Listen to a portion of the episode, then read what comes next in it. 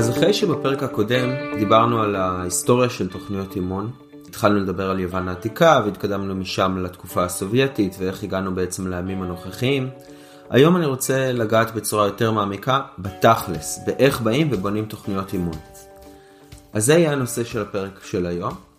על מה בעצם נדבר? אז א' נדבר על התיאוריה של תוכניות האימונים בצורה מסודרת.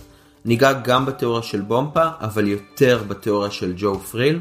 למה? כי זה התיאוריה שהיום רובנו עובדים איתה, ואני חושב שזה פשוט יהיה יותר נוח לכולנו לדבר באותה שפה, גם עם אנשים אחרים שלא בהכרח שומעים את הפודקאסט הזה. אה, למרות שהבסיס הוא אותו בסיס, כן? כאילו ג'ו פרי לקח ושינה את המונחים, זה אותו דבר, אבל, אה, אבל אנחנו נדבר במונחים של ג'ו פרי. במסגרת הפרק של היום אתם תבינו איך לבנות תוכניות אימונים, מה השלבים השונים בתוכניות האימונים השונות, מה האורך של כל אחד מהם, ואיך אתם בונים את המרכיבים של הכושר אחד על גבי השני, על מנת להגיע לאירוע היעד שלכם בצורה הטובה ביותר. אז יאללה, בואו נתחיל.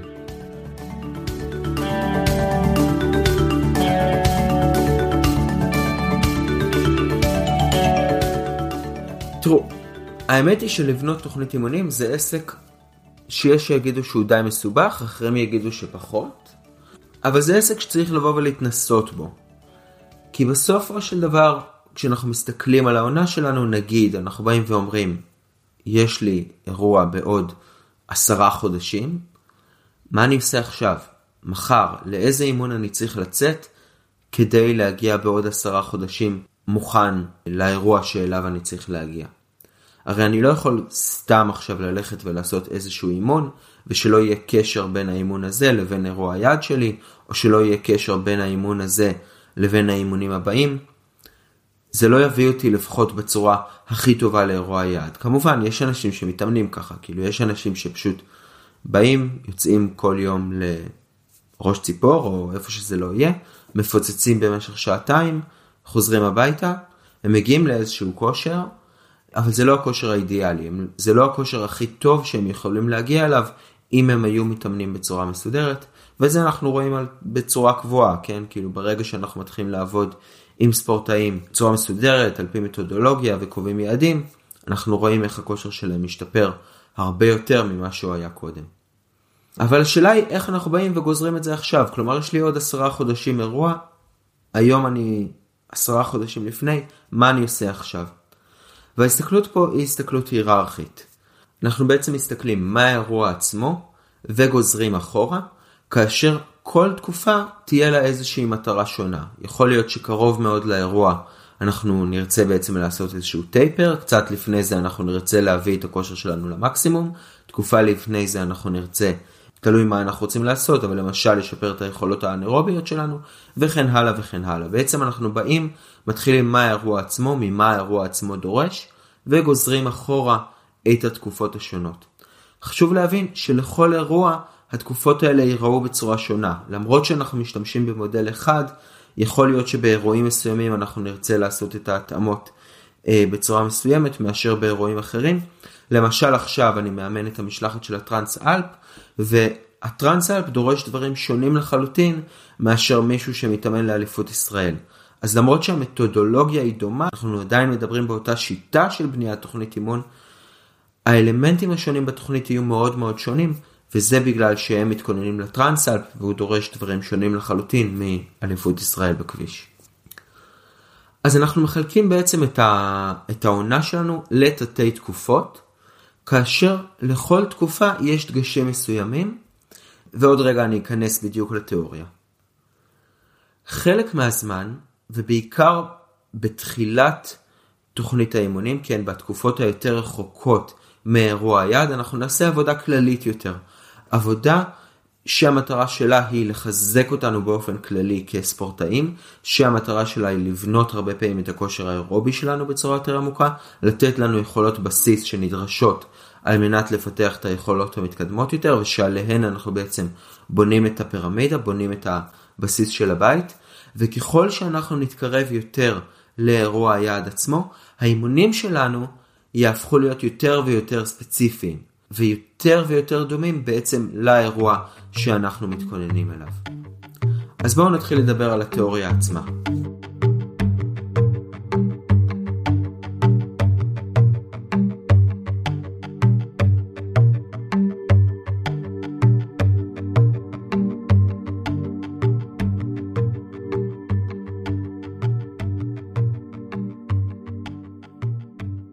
אז כמו שאמרתי קודם, אחד הקשיים המרכזיים עם הנושא של בניית תוכנית אימונים, זה שיש לנו פער מאוד גדול של זמן בין אירוע היעד שלנו ובין המטרה הכללית שלנו, לבין מה שאנחנו צריכים לעשות עכשיו.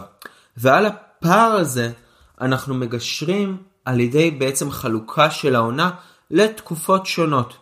כאשר כל תקופה בצורה הקלאסית תארך תקופה שונה. את העונה אנחנו נחלק לתקופת הכנה, שבעצם במהלכה אנחנו מתכוננים להתחרות, האימונים שלנו בסופו של דבר המטרה שלהם היא להתאמן על מנת להשתפר ולא התחרויות עצמן עדיין. ובתקופה הזאת יש לנו בעצם שתי תקופות מרכזיות. יש לנו תקופת בסיס ויש לנו תקופת בנייה. כאשר תקופת הבסיס במודל הקלאסי, כשאנחנו לוקחים אותו מג'ו פריל, מדברת בדרך כלל על שלוש תקופות בסיס, בסיס 1, 2 ו-3, ותקופת הבנייה שכוללת שתי תקופות, בנייה 1 ובנייה 2. אחרי שסיימנו את תקופת ההכנה, שזה סדר גודל של חמישה חודשים, אנחנו עוברים לתקופת התחרות, שגם התקופה הזו מתחלקת לשני חלקים, תקופת הפרה-תחרות או קדם תחרות ותקופת התחרות עצמה. אחרי שסיימנו בעצם את כל התקופות האלה, אנחנו עוברים לאיזושהי תקופת מעבר, תקופת טרנזישן, תקופה שתלוי באיזה שלב אנחנו בעונה, אם יש לנו, אם אנחנו בין עונות או אם אנחנו באמצע העונה עצמה, אבל בעיקרון תיקח סדר גודל של שבוע, אולי קצת יותר מזה, אבל בעיקרון, לפחות כשאנחנו מדברים על אמצע העונה, תיקח תקופה של בערך שבוע, חמישה ימים, ולאחריה בעצם אנחנו חוזרים חזרה לתקופות הקודמות. כאשר אם אנחנו באמצע העונה ואנחנו רוצים להגיע לפיק נוסף, אנחנו לא בהכרח נחזור כל הדרך לבסיס אחד על מנת לבנות פיק נוסף, אלא יכול להיות שנחזור לבסיס 2 או אפילו בסיס 3, ואז ממנו נעבור לתקופת הבנייה 1 ו-2 ושוב לתקופת הפיק ולתקופת התחרות עצמה. אז זה בחלוקה מאוד מאוד מאוד כללית של העונה, אבל מעבר לכך יש לנו עוד היררכיות שאנחנו צריכים לדבר עליהן, וההיררכיות האלה הן גם כן בכמה רמות. הרמה הכי גבוהה היא רמת המקרו-סייקל. המקרו-סייקל זה תקופה שמדברת על עונה שלמה. באופן תאורטי יכולה להיות גם רמה מעל זה, תקופה שנגיד מסתכלת על כל התקופה האולימפית או כל הקריירה של ספורטאי מסוים, אבל בדרך כלל, לפחות ברמות שאנחנו מדברים עליהן, אנחנו יותר מסתכלים ברמה של מקרו-סייקל. מקרו-סייקל לפעמים עם אלמנטים של בנייה של מולטיפל עונות, אבל בואו כרגע נדבר ברמה של מקרו-סייקל, אני לא רוצה לעלות להיררכיה שמעל זה. אז מקרו-סייקל כאמור, עונה אחת, בדרך כלל נדבר על תקופה של עשרה חודשים, סדר גודל. מתחת למקרו-סייקל יש לנו בעצם את התקופות הכלליות, תקופות של בסיס, בנייה וכן הלאה, שהן מורכבות מתקופות של מזוסייקלים. מזוסייקלים בדרך כלל יהיה תקופה של בין שבועיים לארבעה עד שישה שבועות, שבמהלכם אנחנו מתמקדים בדבר מסוים. למשל, מזוסייקל זה תקופת בסיס אחד. תקופת בסיס אחד אנחנו מנסים לשפר את היכולת האירובית בין אם על האופניים ובין אם לא על האופניים, אנחנו מנסים לשפר את הכוח, אנחנו מנסים לשפר מהירות רגליים. לדוגמה, במזוסייקל אחר, למשל מזוסייקל של בנייה, אנחנו נעבוד בצורה יותר עמוקה על כושר אירובי גבוה, נעבוד בעצימויות יותר גבוהות, נעבוד על המערכת האנאירובית ונעבוד על אלמנטים אחרים. כלומר, לכל מזוסייקל יש את היעדים שלו, ומזוסייקל כאמור תקופה של בין שבועיים לשישה שבועות, בדרך כלל אבל זה יהיה ארבעה שבועות, שייבנו משלושה שבועות של העמסה, ושבוע אחד שבו אנחנו נוריד את העומס. המזוסייקל בנוי מתקופות של מיקרו-סייקלים. בדרך כלל מיקרו-סייקלים זה תקופה של שבוע, שכל מיקרו-סייקל כזה נגזר בעצם מתוך המטרות של המזוסייקל. אז נגיד אם המטרה של המזוסייקל היא לחזק רגליים ולבנות כושר אירובי, אז בתוך המיקרוסייקל אנחנו נמצא אימון אחד ארוך שהמטרה שלו היא לעזור לכושר האירובי, אימון או שני אימונים שמתמקדים בכוח רגליים, אולי איזה שני אימוני חדר כושר, וכן הלאה וכן הלאה, וככה בעצם אנחנו עושים כמה מיקרוסייקלים, שבכל אחד מהם אנחנו נעלה את העצימות ונעלה את רמת הקושי, כדי לבנות את הכושר שלנו לאורך המזוסייקל. נסיים מזוסייקל, סיימנו את היעדים שלו, ואז נעבור למזוסייקל הבא, שלפעמים יכול להיות יותר או פחות דומה ליעדים של המזוסייקל הקודם. הזכרתי את זה קצת קודם, לכל בלוק יש את המטרות שלו, ואני רוצה שיהיה ברור שהנושא הזה של מטרות זה לא בהכרח מטרות פיזיולוגיות, כלומר אנחנו הרבה פעמים מתייחסים לזה, אוקיי אנחנו רוצים לשפר את הכושר האירובי והאנאירובי ואת הכוח וכן הלאה וכן הלאה, אבל לפעמים לבלוק מסוים אנחנו יכולים גם לתת מטרות שהן לא בהכרח פיזיולוגיות. יכול להיות שלמשל אנחנו נגדיר שבלוק מסוים צריך לשפר את היכולות הטכניות שלנו דווקא. אם יש לנו למשל רוכב שמתכונן לאפיק ואנחנו יודעים שיש לו קושי בירידת אה, ירידות ארוכות ודרופים, אז יכול להיות שבמסגרת המזוסייקל הזה אנחנו נבוא ונגדיר שאנחנו רוצים שהוא יתמקד דווקא ביכולות האלה. ולכן, ולכן כל אימון שישי יהיה מוקדש לטכניקה, ואנחנו נגדיר בדיוק את הטכניקה שאנחנו נרצה שהוא יעבוד עליה. אותו דבר גם יכול להיות נכון בהקשרים של רכיבת כביש, למשל אנחנו נבוא ונרצה לשפר את היכולת של הרוכב בסיבובים, או כל אלמנט טכני אחר.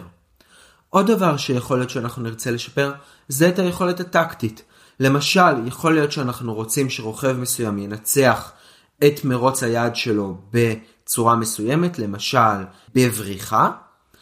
אם זה המצב, אז אנחנו צריכים ללמד אותו להיכנס לבריחות בשלב הרבה יותר מוקדם. אנחנו צריכים לעבוד על האלמנט הטקטי הזה כבר בשלבים הרבה יותר מוקדמים של העונה. ויכול להיות שבמרוצים קטנים ופחות חשובים, אנחנו נגדיר לו שהיעד שלו במרוץ הזה זה להיכנס לבריחה ולשמור עליה במשך כמה דקות, ללמד את הבריחה לעבוד ביחד, ולא לנצח בהכרח, אלא פשוט לבוא וללמוד לעשות את הדבר הזה. יכול להיות גם שאנחנו נרצה לעבוד על אלמנטים פסיכולוגיים, או כל אלמנט אחר שבעצם בא ומתחבר בסופו של דבר ליעד הגדול, למטרה הגדולה.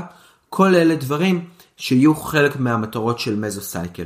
וכשאני כותב את התוכנית אימונים, לכל מתאמן שלי אני כותב אלה היעדים המדויקים של בלוק האימונים הנוכחי, כי חשוב לי מאוד שהם יהיו מחוברים לתוכנית, שהם יבינו, אוקיי, זה הסיבה שביום הזה אני עושה אימון צחה מאוד מאוד קשה, כי היעד שלי בבלוק הזה הוא ככה וככה.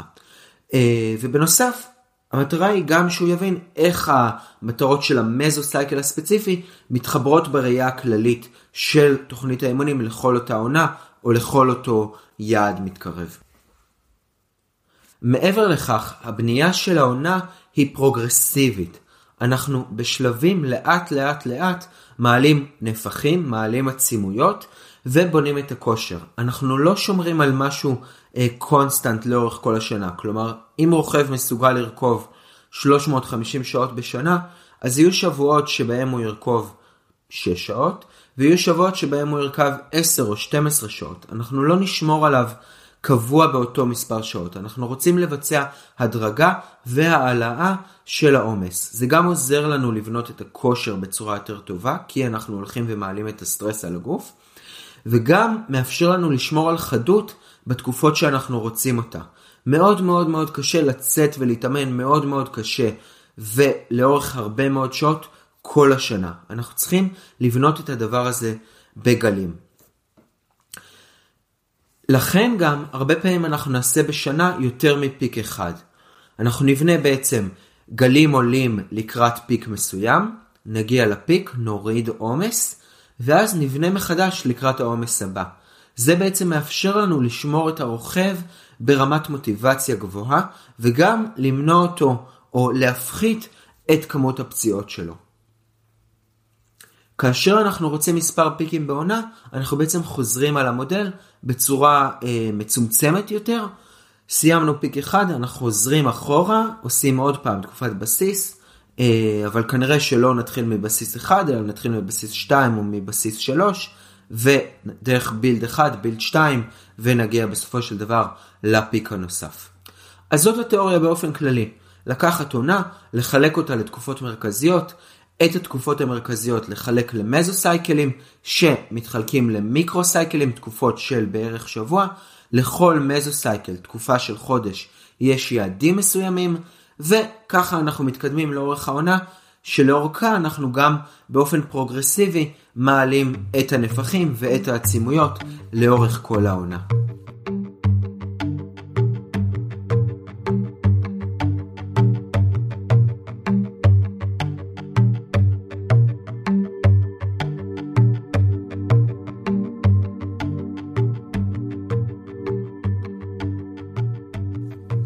אז איך בעצם אנחנו בונים עונה? לורי פנחלה, שזה אחד האנשים שעליהם מטווייב התבסס כשהוא בנה את תיאוריית האימון הקלאסית שלו, כתב במחקר שלו ב-1930 שתוכנית האימונים בנויה כגלים עם טרסות. אנחנו בונים גל, שמים טרסה, כלומר מאפשרים למים להיות יותר גבוהים, ואז בונים עוד גל, בונים עוד טרסה, שבמהלכה אנחנו מייצבים את הכושר, ועוד גל, וכל פעם אנחנו עולים יותר גבוה עם הכושר. וזה דימוי שאני מאוד מאוד אוהב. אני גם מאוד מאוד אוהב את הציוריות שבו, כלומר, זה מסתדר נורא נורא יפה בראש, אבל גם כי הוא מתחבר יפה מאוד למה שאנחנו מצפים לבנות בפועל. אנחנו בונים את העונה כגלים. גל עולה, יורד, בעצם נסוג, אבל אנחנו משיגים אותו פחות מהמקום שהוא היה בו קודם בעזרת הטרסה. עוד גל עולה, עוד פעם נסוג, ועוד פעם פחות בגלל הטרסה, וכן הלאה.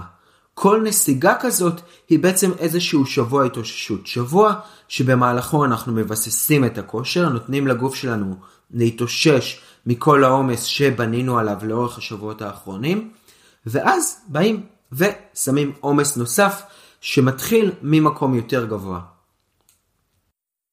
העונה, כמו שאמרתי כבר קודם, מתחילה מתקופת הבסיס.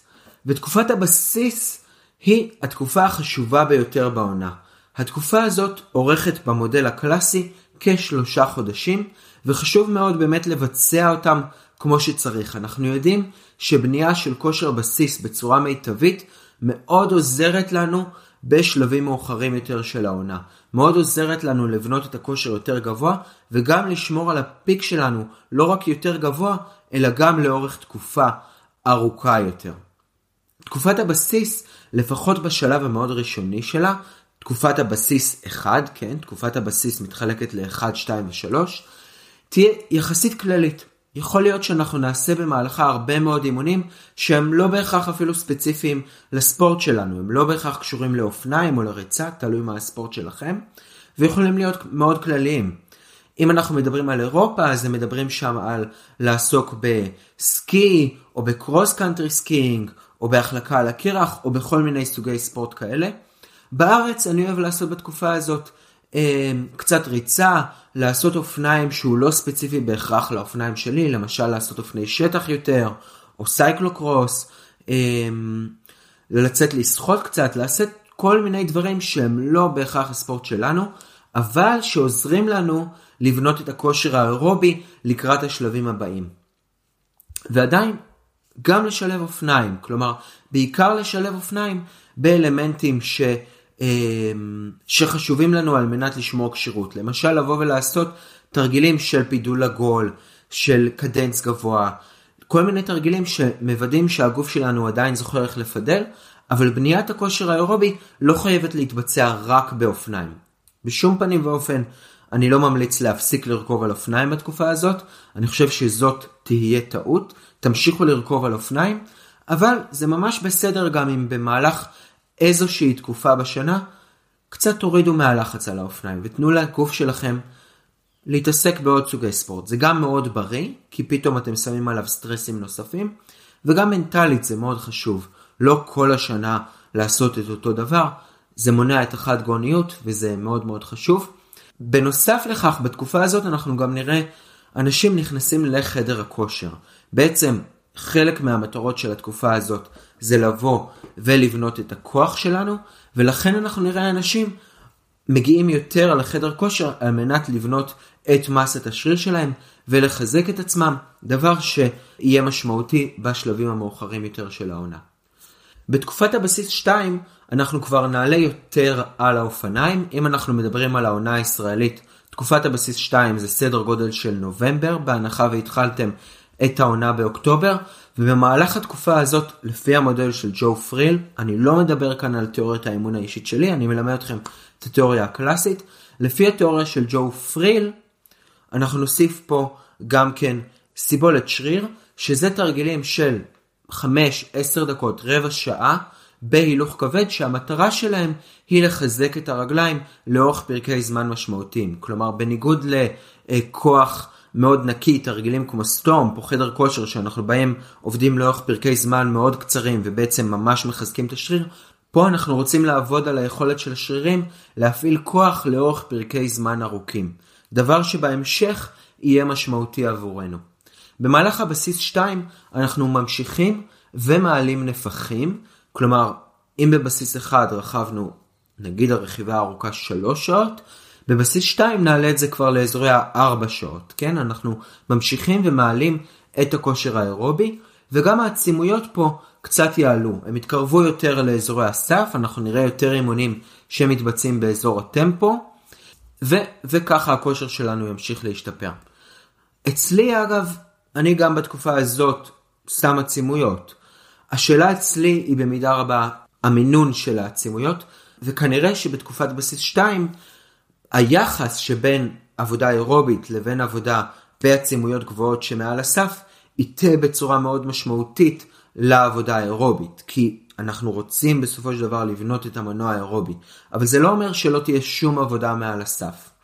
ועדיין במודל, לפחות בספר הזה של ג'ו פריל, הוא מדבר בעיקר על עבודה מתחת לסף, אמ, ואגב אני מוכרח לציין שכשאתם קוראים את הכתבים היותר עדכניים של ג'ו פריל, וגם שומעים אותו בפודקאסטים שונים, והוא מדבר די הרבה אמ, על איך הוא רואה את התקופות האלה, היום הוא כבר מאוד משנה את המודל. הוא מדבר על זה שגם בתקופות האלה כדאי לעשות עצימויות, אמ, אבל השאלה היא מינון, בצורה מאוד מאוד דומה לתיאוריה שאני מאמין בה.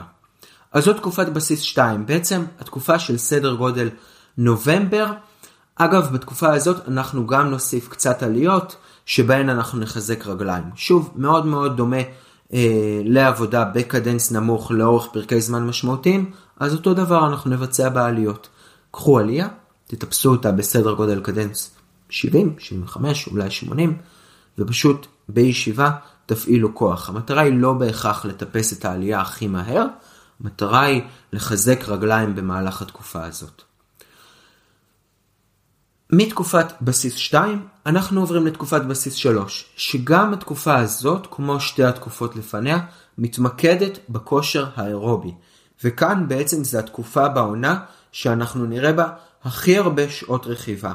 בקלנדר הישראלי מדובר על סדר גודל של דצמבר, וזה כבר תקופה באמת שאנחנו מבלים על האופניים, אנחנו בקבוצות התחרותיות, יפה מאוד, 180 קילומטר אנחנו נראה, אולי 200 ואפילו צפונה מזה.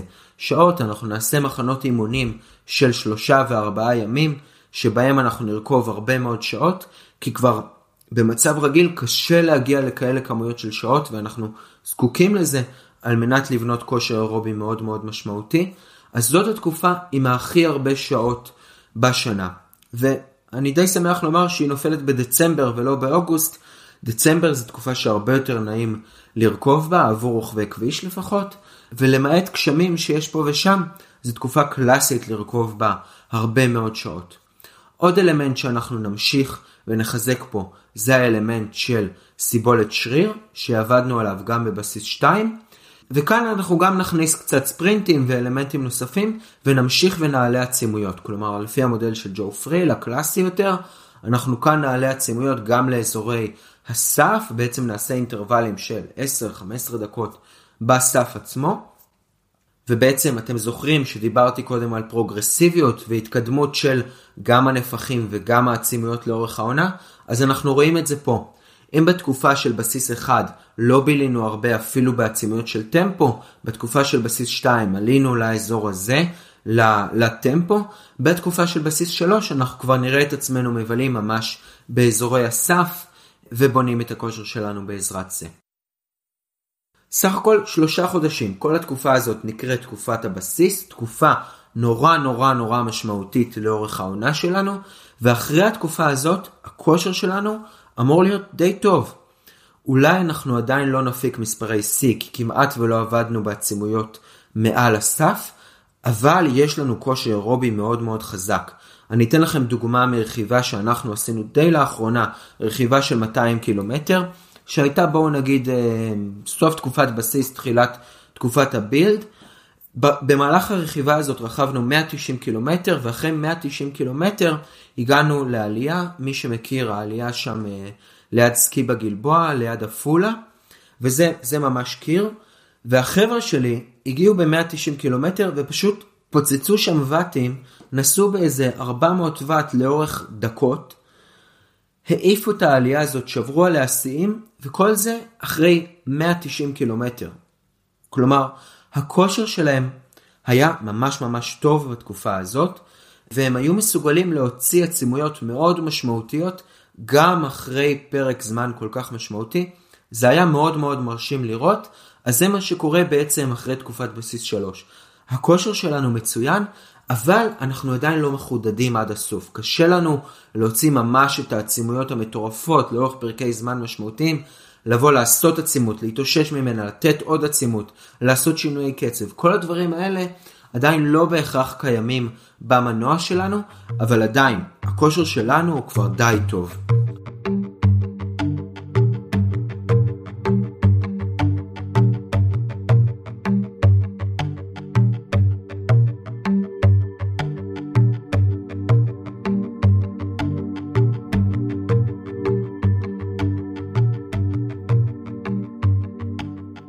מתקופת הבסיס אנחנו עוברים לתקופה הבאה והיא תקופת הבנייה, תקופת הבילד.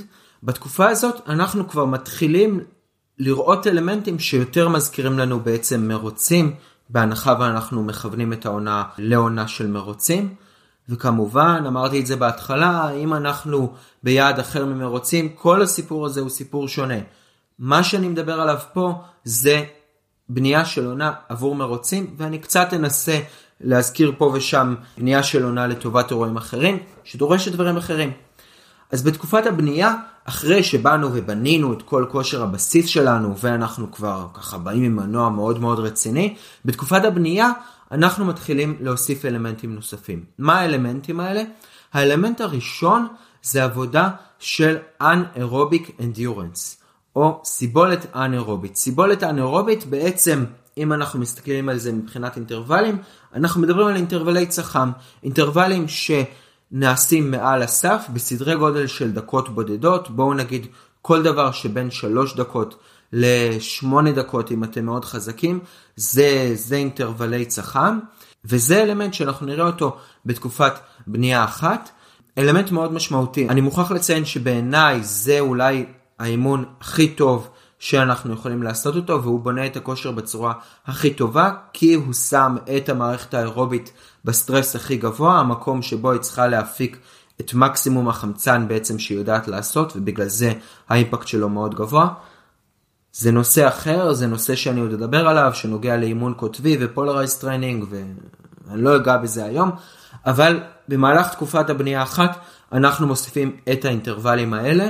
במידה מסוימת, וזה באמת הדבר המרכזי בעיניי שמקפיץ את הכושר במהלך התקופה הזאת. הדבר הנוסף שאנחנו מוסיפים פה במידה מסוימת זה הספק, פאוור, אימונים בעצם של ספרינטים, כן? כאילו, שאומנם יכול להיות שגם עשינו קודם, אבל כאן אנחנו עושים את זה בצורה קצת יותר מסודרת. בעצם אימונים שעובדים על היכולת שלנו לבוא ולתת 10-15 שניות של עבודה מאוד מאוד חזקה. אנחנו ממשיכים ועובדים גם על האלמנטים האחרים. סיבולת שריר אנחנו ממשיכים לעבוד עליה וכמובן על הכושר האירובי אנחנו ממשיכים לעבוד, אבל לא בהכרח בכמויות שעבדנו עליהן קודם. כלומר אם התקופה של בסיס 3, תקופה של דצמבר בארץ, הייתה התקופה שבה רכבנו הכי הרבה שעות לכל אורך העונה, אז בתקופת בנייה אחת אנחנו כבר יורדים אה, מכמות השעות המאוד מאוד גדולה הזאת והכושר האירובי שלנו קצת יורד, אבל עדיין מאוד מאוד חשוב לשמר אותו. יש לנו עדיין תקופה לא קצרה עד שאנחנו מגיעים למרוצים, ואנחנו חייבים להגיע אליהם עם כושר אירובי טוב. בתקופה הזאת אנחנו נראה אותנו גם קצת יותר מתמקדים בדברים כמו אה, עליות קצרות, למשל את האינטרוולים של הסיבולת האנאירובית, האינטרוולים צח"ם, אנחנו אולי נעשה בעליות, ניקח איזה סגמנט של 5 דקות ונחזור עליו 4, 5, 6 פעמים הכי חזק שאנחנו יודעים לעשות, וזה גם כן אלמנט שאנחנו רואים אותו בצורה יותר משמעותית.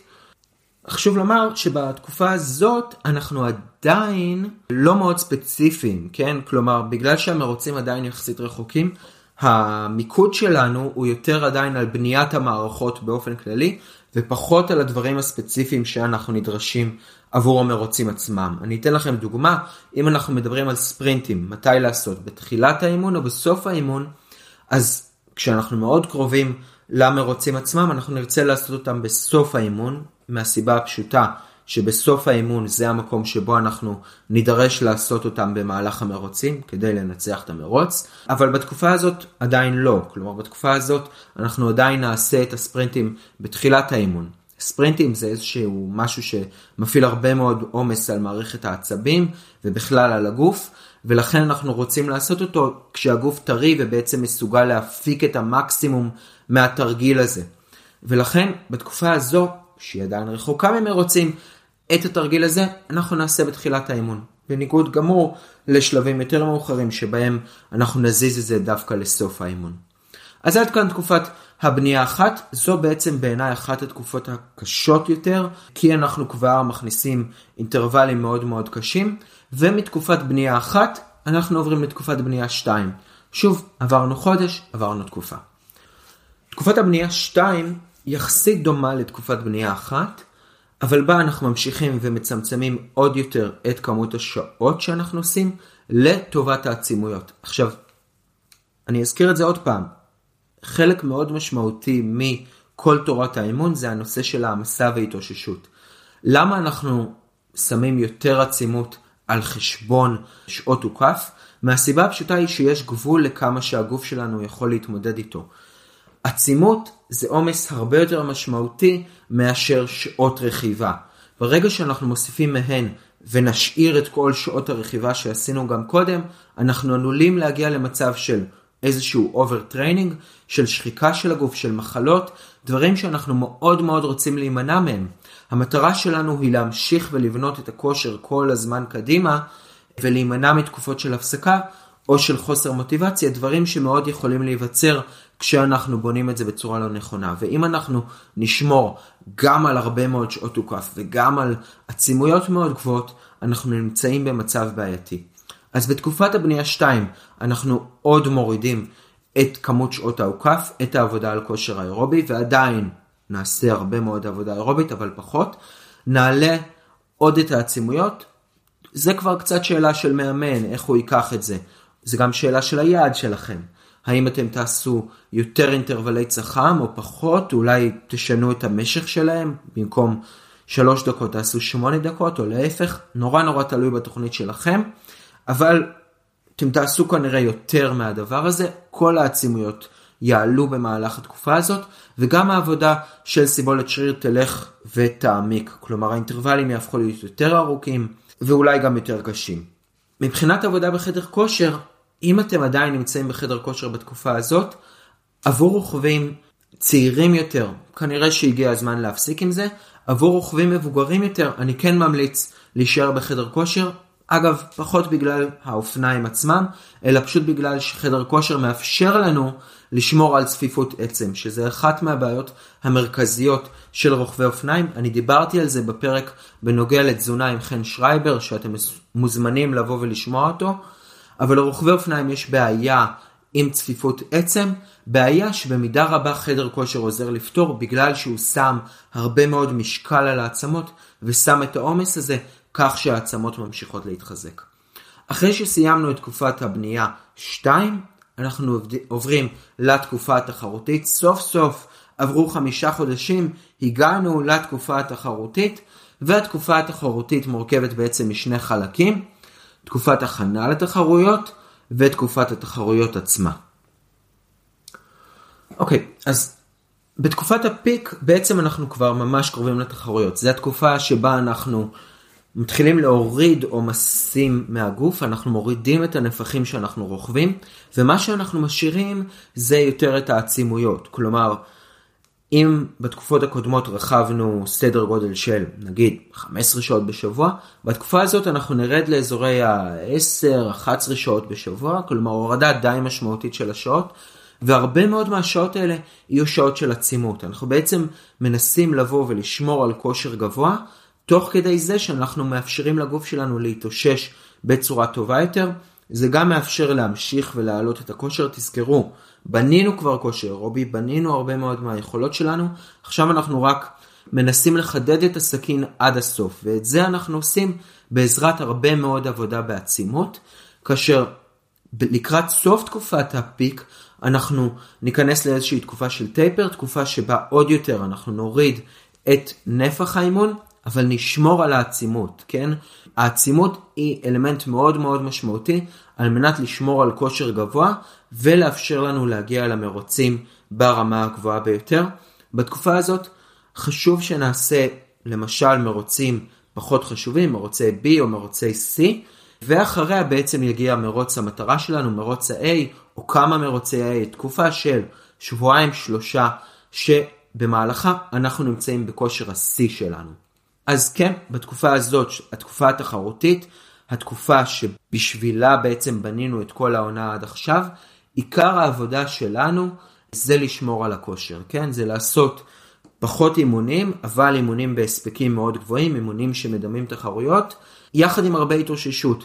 התאוששות גם במהלך האימונים וגם בין האימונים, כדי להגיע למרוצים בכושר שיא. כמובן שזה הכל שאלה של כמה מרוצים יש לנו, כאילו, בארץ יש פחות. אז אנחנו נאלץ להמשיך ולעשות סימולציות או אימונים מאוד מאוד חזקים כדי לשמר את הכושר שלנו לקראת המרוצים עצמם. ועדיין הנפחים פה יורדים באופן מוחלט לטובת הצימויות, בעצם כי אנחנו פשוט מנסים להגיע למרוצים שלנו מאוד מאוד פרש וחזקים. אני לא נוגע היום בנושא של איך בדיוק לעשות טייפר, כי כמו שאתם יודעים, זה נושא ענק, והוא גם כמו הרבה מאוד דברים בתיאוריית האימון מאוד אינדיבידואלי, ומה שאני אגיד לספורטאי אחד לא בהכרח יהיה מתאים לספורטאי אחר, אז אני לא אגע בזה היום, אני גם, אני רוצה לדבר יותר על אה, איך לבנות תוכניות אימונים היום, אמ, אבל אין ספק שזה חלק מאוד משמעותי מהסיפור פה. אחרי שסיימנו את תקופת התחרות, אנחנו בעצם נמצאים בשיא של הכושר שלנו, בשיא של העונה, אנחנו חייבים להוריד. ולמה אנחנו חייבים להוריד? כי אנחנו צריכים את זה גם ברמה המנטלית וגם ברמה הפיזית.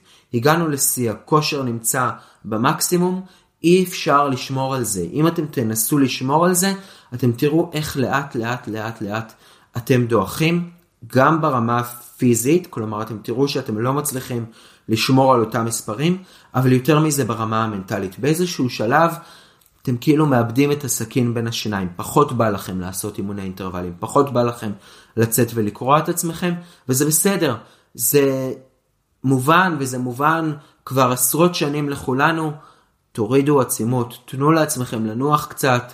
אני אישית לוקח בתקופה הזאת שבוע שלם שאני לא נוגע באופניים. לא כולם חייבים לעשות את זה בצורה כל כך קיצונית, אבל אין שום בעיה שתורידו בצורה משמעותית את כמות שעות האימון שלכם, בטח את ההספקים שלכם, תלכו תעשו משהו כיף.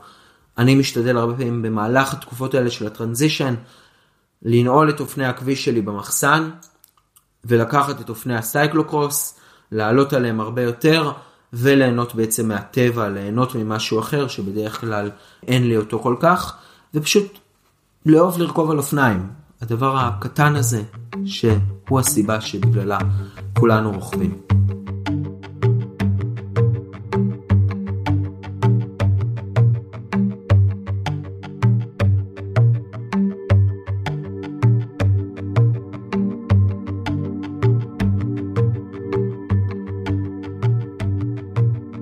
אז אוקיי, אז אני מקווה שהבנתם באופן כללי איך אנחנו בונים עונה, כן? דיברנו על בנייה גלית של העונה, אנחנו בונים טרסה, בונים עוד פעם טרסה, כן? שכל טרסה זה איזושהי הורדת עומס. הבנייה של העונה עצמה נבנית מחלקים שונים.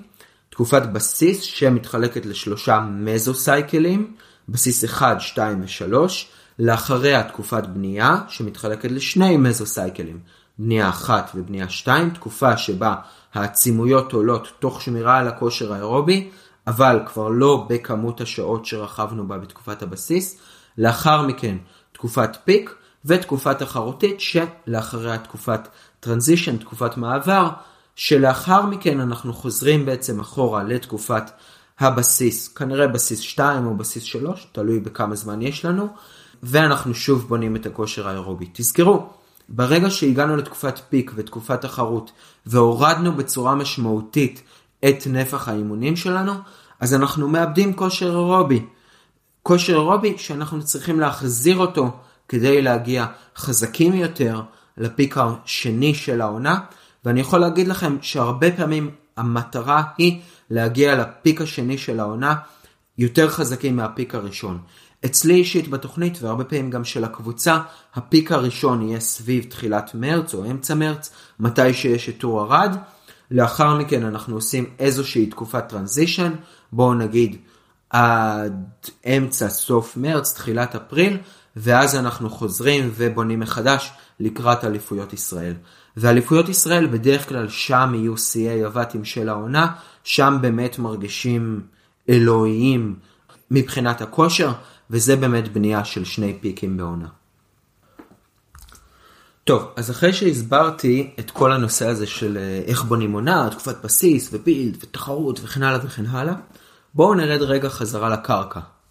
וננסה חזרה להבין איך כל הדבר היפה הזה מתחבר בתכלס למה שאתם צריכים לבוא ולעשות מחר. מה אתם עכשיו, איך אתם באים ומגדירים יעד מסוים, ואיך אתם גוזרים מתוך היעד הזה את תוכנית האימונים שלכם.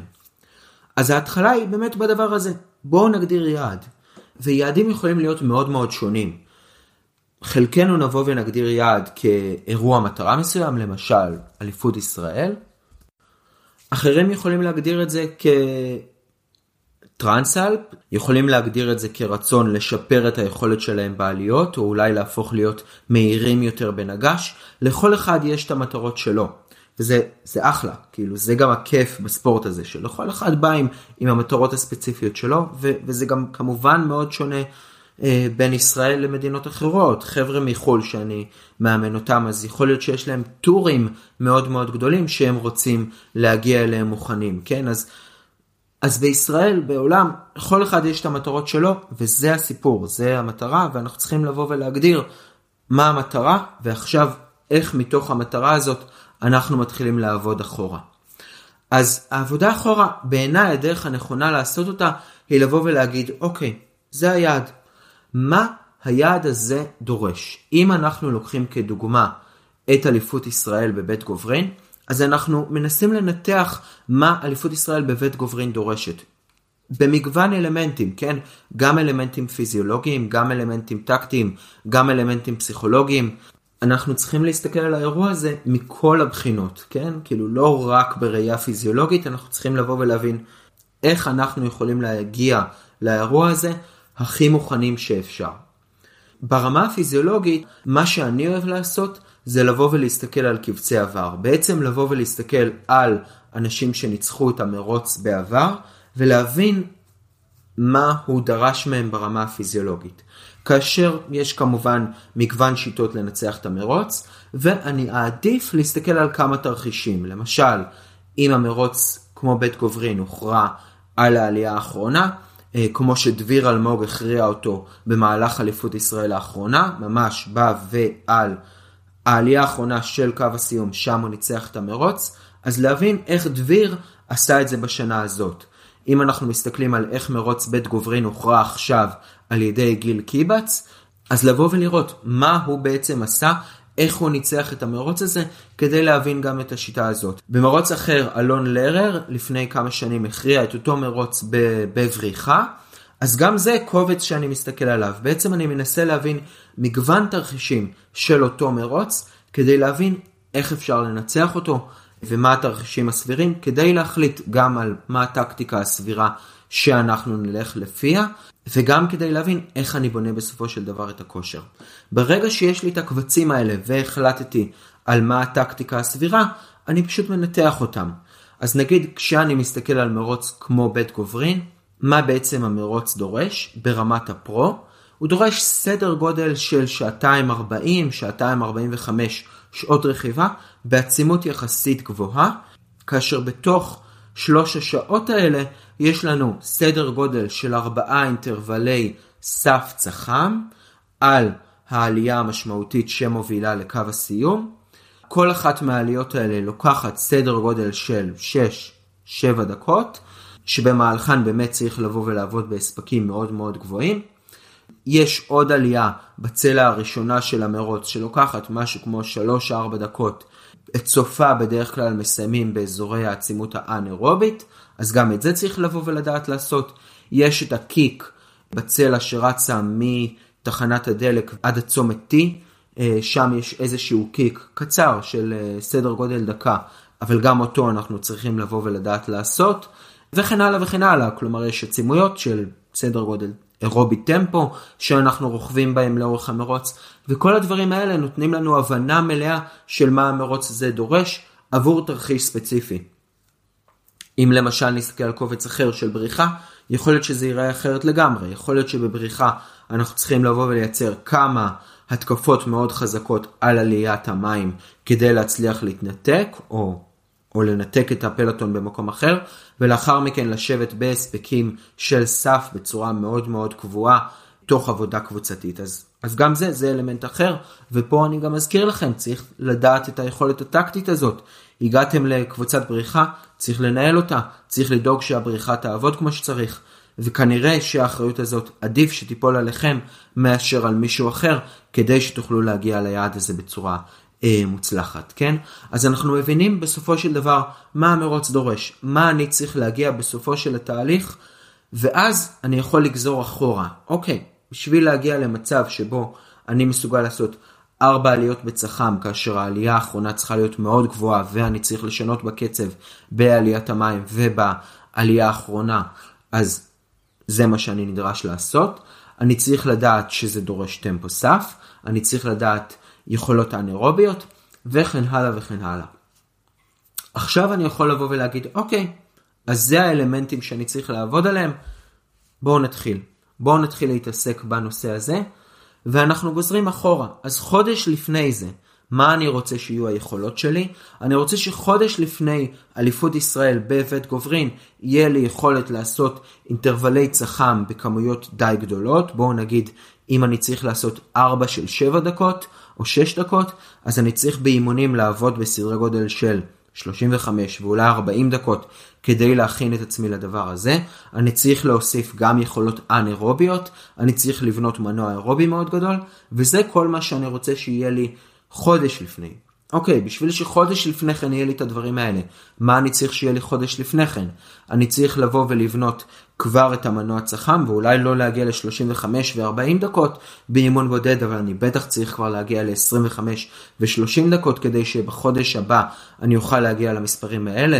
אני צריך לעשות אימונים ארוכים. בעצימויות גבוהות שלאורכם אני גם משלב אולי קצת אה, שינויי קצב ואלמנטים אנאירובים. וכן הלאה וכן הלאה. חודש לפני כן אני צריך לבוא ולבנות מנוע אירובי גדול, עם עבודה בקצב טמפו, אולי עם פחות עבודה בצח"ם, אבל יותר עבודה אה, באזורי הסף, וכן הלאה וכן הלאה. אתם מבינים את הרעיון, הגזירה היא אחורה, על בסיס מה שאני רוצה להגיע אליו באירוע היד, אני גוזר חודש אחר חודש, מזוסייקל אחר מזוסייקל, מה המטרות של כל מזוסייקל ואיך אני מגיע בסופו של דבר ליעד שלי. כאשר המזוסייקל הראשון, תקופת הבסיס, יהיה כללי מאוד. אנחנו נרצה בסך הכל לבנות במהלכו את הכושר האירובי, את המסקולר אנדורנס שלנו וכן הלאה, כדי שבשלבים הבאים אנחנו נוכל להיות יותר ויותר ספציפיים. אנחנו נבנה את הכושר שלנו על בסיס פירמידה מאוד מאוד רחב, שיאפשר לנו באמת להגיע לפיק שלנו במהלך אה, אליפות ישראל, במהלך אותו אירוע. ושוב, ספציפיות לעומת עבודה כללית. כן, בסוף זה הרבה מאוד ממה שאנחנו משחקים עליו בתוכנית האימונים. מתחילים מעבודה כללית והופכים להיות יותר ויותר ספציפיים לאירוע שלנו. אם מעניין אתכם, אני עשיתי אה, לקראת טור התפוח של 2018 איזשהו סרטון ביוטיוב, אתם יכולים למצוא את זה אה, בערוץ היוטיוב שלי של Train by Science, ושם יש ניתוח של טור התפוח על כל הסטייג'ים שלו, על בסיס קבצים של מישהו שהתחרה שם אה, ב-2017, אה, ובעצם אני מראה לכם איך מבצעים תהליך כזה של לקחת מרוץ ולהפוך את המרוץ הזה לאימונים ספציפיים, לקחת אותו ולהגיד ממש אוקיי מה הסטייג' הזה דורש ברמה הפיזיולוגית ומה הסטייג' הזה דורש ברמה הפיזיולוגית ואיך אתם בונים את תוכנית האימונים שלכם למרוץ הזה על בסיס הדבר הזה. כל השילוב הזה, כל הבנייה של תוכנית האימונים, זה בעצם החלק של השילוב בין המדע ואומנות שמאמן מתעסק בהם. אנחנו מבינים מה היעדים, אנחנו מבינים איך להגיע אליהם, אבל בתכלס זה לא כל כך פשוט. למה? כי ספורטאים שונים מגיבים בצורה שונה לאימונים, חלק למשל מגיבים מאוד מאוד טוב לאימוני צח"ם, אחרים פחות, חלק מגיבים מאוד טוב לאימוני כושר אירובי, אחרים פחות, אבל בסופו של דבר את כולם אנחנו צריכים להביא עם יכולות מסוימות לאירוע שבחרנו, ולכן המאמן כל הזמן צריך להתעסק עם המשחק הזה של איך אני לוקח את הרוכב הספציפי שבפניי, עם הפיזיולוגיה הספציפית שלו, אל היעד בצורה הכי טובה. בנוסף, תזכרו שיש הרבה מאוד שינויים בחיים. אני קצת מסתכל על זה כמו על ספינה, שבעצם המאמן צריך לנווט אותה, ולספינה יש הרבה מאוד קשיים בדרך, אם זה קרחונים, ואם זה שערות, ואם זה סופות. המאמן צריך לבוא ולדעת איך הוא מנווט את הספינה בצורה המושלמת, כדי להגיע אל היעד בצורה הכי טובה. ותמיד יש בעיות בתוכנית אימונים. עוד לא קרה לי שכתבתי תוכנית אימונים שבוצעה בצורה מושלמת ב-100%. תמיד יש טיסות שלא היו צפיות, תמיד יש מחלות אה, שפתאום חולים בהם, תמיד יש ילדים חולים בבית, או פציעות, או חופשות, או מיליארד דברים אחרים שפתאום מגיעים ומפריעים לתוכנית האימונים להתקיים בצורה מושלמת, וזה בסדר. זה בדיוק איך שזה צריך להיות. הרבה פעמים ספורטאים שלי מתבאסים שהם חולים, או שבא להם איזה משהו שלא מתאים ובאמת לא מסתדר עם תוכנית האימונים, ואני תמיד אומר להם, חבר'ה, זה חלק מהעסק. אנחנו לא ספורטאים מקצוענים, ואפילו אצל ספורטאים מקצוענים יש בעיות ויש תקלות, וזאת בדיוק העבודה שלי, לדעת איך אני לוקח את תוכנית האימונים ומנווט אותה. איך אני משנה אותה על מנת שאתם תוכלו להגיע ליעד למרות כל הבעיות בצורה הטובה ביותר. טוב, אני אעצור כאן את הפרק, והסיבה לכך היא פשוטה, אנחנו כבר בפרק די ארוך כשלעצמו, ועדיין לא נגעתי בדי הרבה נושאים שאני רוצה לגעת בהם בנושא של תוכניות אימונים. כמו שאתם מבינים, זה נושא מורכב, ולא סתם נכתבו עליו המון ספרים והמון מאמרים, ומאמנים כותבים עליו בלי סוף. זה באמת, זה באמת נושא שדורש הרבה מאוד הבנה, ובגלל זה אני לא מסוגל לכסות אותו בפרק אחד, אז אני אעצור כאן, ובואו נסכם את מה שהיה לנו עד עכשיו, או עד השלב הזה בפרק.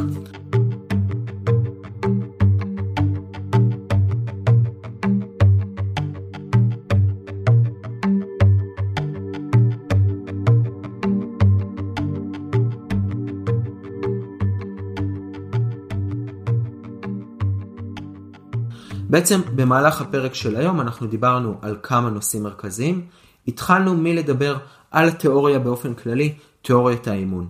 ואני מזכיר לכם, התיאוריה הזאת נבנתה על כתביו של מטווייב, שלקח אותם טודור בומפה ולאחר מכן ג'ו פריל, והפך אותם למשהו שאנחנו יותר מכירים בעולם המערבי ובעולם האופניים. התיאוריה הזאת מדברת על בנייה של עונה בעזרת תקופות שונות, תקופת הכנה שבנויה משני חלקים, תקופת בסיס ותקופת בילד, תקופת בנייה. לאחר מכן באה התקופה התחרותית, שגם היא מתחלקת לשני חלקים, תקופה קדם תחרותית והתקופה התחרותית עצמה, ולאחר מכן תקופה של טרנזישן.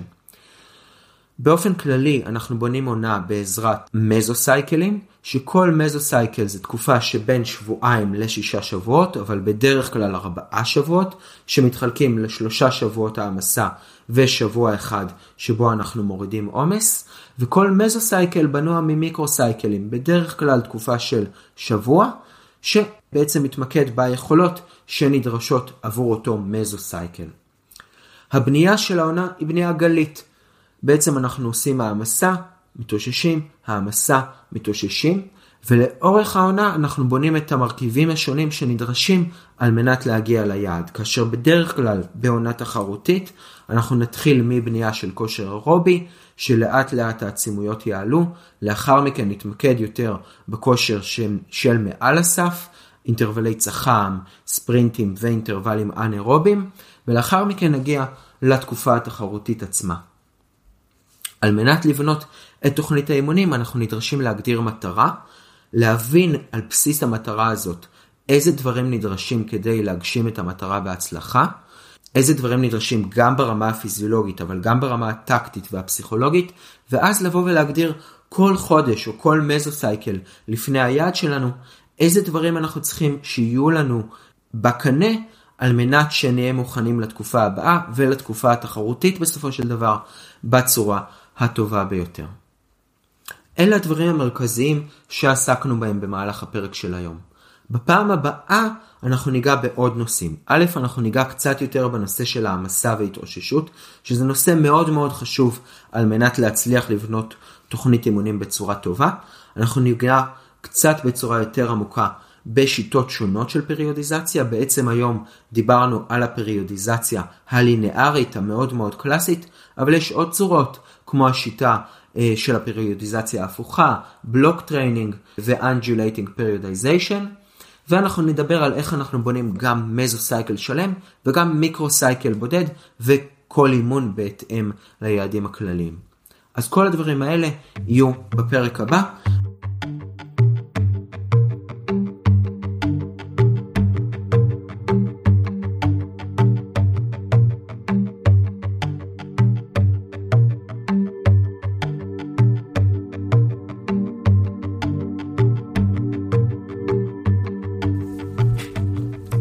אם אתם מעוניינים בתוכנית אימונים אישית, פנו אליי לדרור at trainbyscience.com ונדבר על איזה תוכנית אימונים מתאימה לכם ואיך אנחנו מגיעים ליעדים שלכם ביחד. אני אשמח גם אם תוכלו לתת review לפודקאסט ב iTunes או ב Stitcher. העליתי סרטונים ביוטיוב של Train by Science, תראו שם סרטונים שמסבירים איך להעלות review לפודקאסט במידה ואתם מסתבכים עם כך. דוגמה לריוויו אחד שקיבלתי מבחור בשם שייקה, שאני לא מכיר אותו, אבל הוא כתב כך, ותודה רבה שי, הוא כמובן נתן לפודקאסט חמישה כוכבים, וכתב כך: אני טריאטלט, ומקשיב להרבה פודקאסטים מכל העולם. התלבטתי בהתחלה אם להקשיב גם לזה, ואני שמח שניסיתי. הנושאים מרתקים ומוסברים בבהירות. רוב הדברים רלוונטיים לכל מי שעוסק בספורט סיבולת, ולאו דווקא רכיבה. הפודקאסט לא נופל מהפודקאסטים המובילים שאני מקשיב להם. מומלץ בחום. אז תודה רבה שי, ממש כיף לקרוא את זה, וזה נותן הרבה מוטיבציה להמשיך ולהקליט את הפודקאסט. מעבר לריוויו, אשמח גם אם תוכלו לספר לחברים על הפודקאסט הזה. כמו שאמרתי לכם כבר בפרקים קודמים, זה אחד הדברים שהכי משפיעים על המוטיבציה שלי להמשיך להקליט את הפודקאסט. ובסוף, ישראל קהילה קטנה, עם מעט אנשים, ואין הרבה אנשים שמקליטים פודקאסטים בעברית, ואני רוצה להמשיך לעסוק בכך בצורה רצינית, ולצורך כך אשמח שהקהל בארץ יגדל ככל האפשר. אז אם אתם מכירים מישהו שעוד לא שומע את הפודקאסט, או שלא מבין איך שומעים פודקאסטים ואיך בדיוק לעבוד עם זה, ספרו לו והסבירו לו. אשמח גם אם תוכלו להיכנס לקהילת הסיבולת של Train by Science בפייסבוק, פשוט חפשו קהילת הסיבולת של Train by Science ואני בטוח שתגיע אליה. אנחנו מדברים שם על נושאים שונים אה, הנוגעים לספורט האופניים, טריאטלון וכן הלאה, ושם כמובן תוכלו לקבל תשובות לכל שאלה שעולה לכם, זה המקום בשביל הנושאים האלה. אם יש לכם רעיונות לפרקים שמעניינים אתכם, או שאלות ספציפיות שאתם רוצים לשאול אותי, אשמח לשמוע על כך. בהרבה פודקאסטים אחרים יש בעצם מקום גם Q&A או לשאלות קטנות ואני חושב אולי לקחת ומעבר לפודקאסט המאוד רציני שעוסק בנושאים לעומק לעשות עוד איזשהו נספח של פרקים קצרים יותר שבעצם נוגע בסוגיות קטנות יותר. חלקן יכולות להיות סוגיות שעולות על בסיס שאלות שלכם וחלקן דברים שאני רואה מהאימונים שאני נותן לרוכבים שלי. אז יכול להיות שאני אעשה כזה, אני אשמח לשמוע על הדעה שלכם על פלטפורמה כזאת. האם בכלל מעניין אתכם פרקים קטנים יותר שלא נוגעים רק בנושאים הכלליים, זה גם יאפשר להוציא פרקים בצורה יותר תכופה, אבל גם לגעת בנושאים קטנים יותר שבאמת מטרידים אותנו ביום יום. זהו, תודה רבה על ההאזנה, ונתראה בפרק הבא, הפרק השלישי בסדרת הפרקים שלנו על הנושא של בניית תוכניות אימונים. שיהיה יום מוצלח ואימונים טובים. תרכבו בבטחה.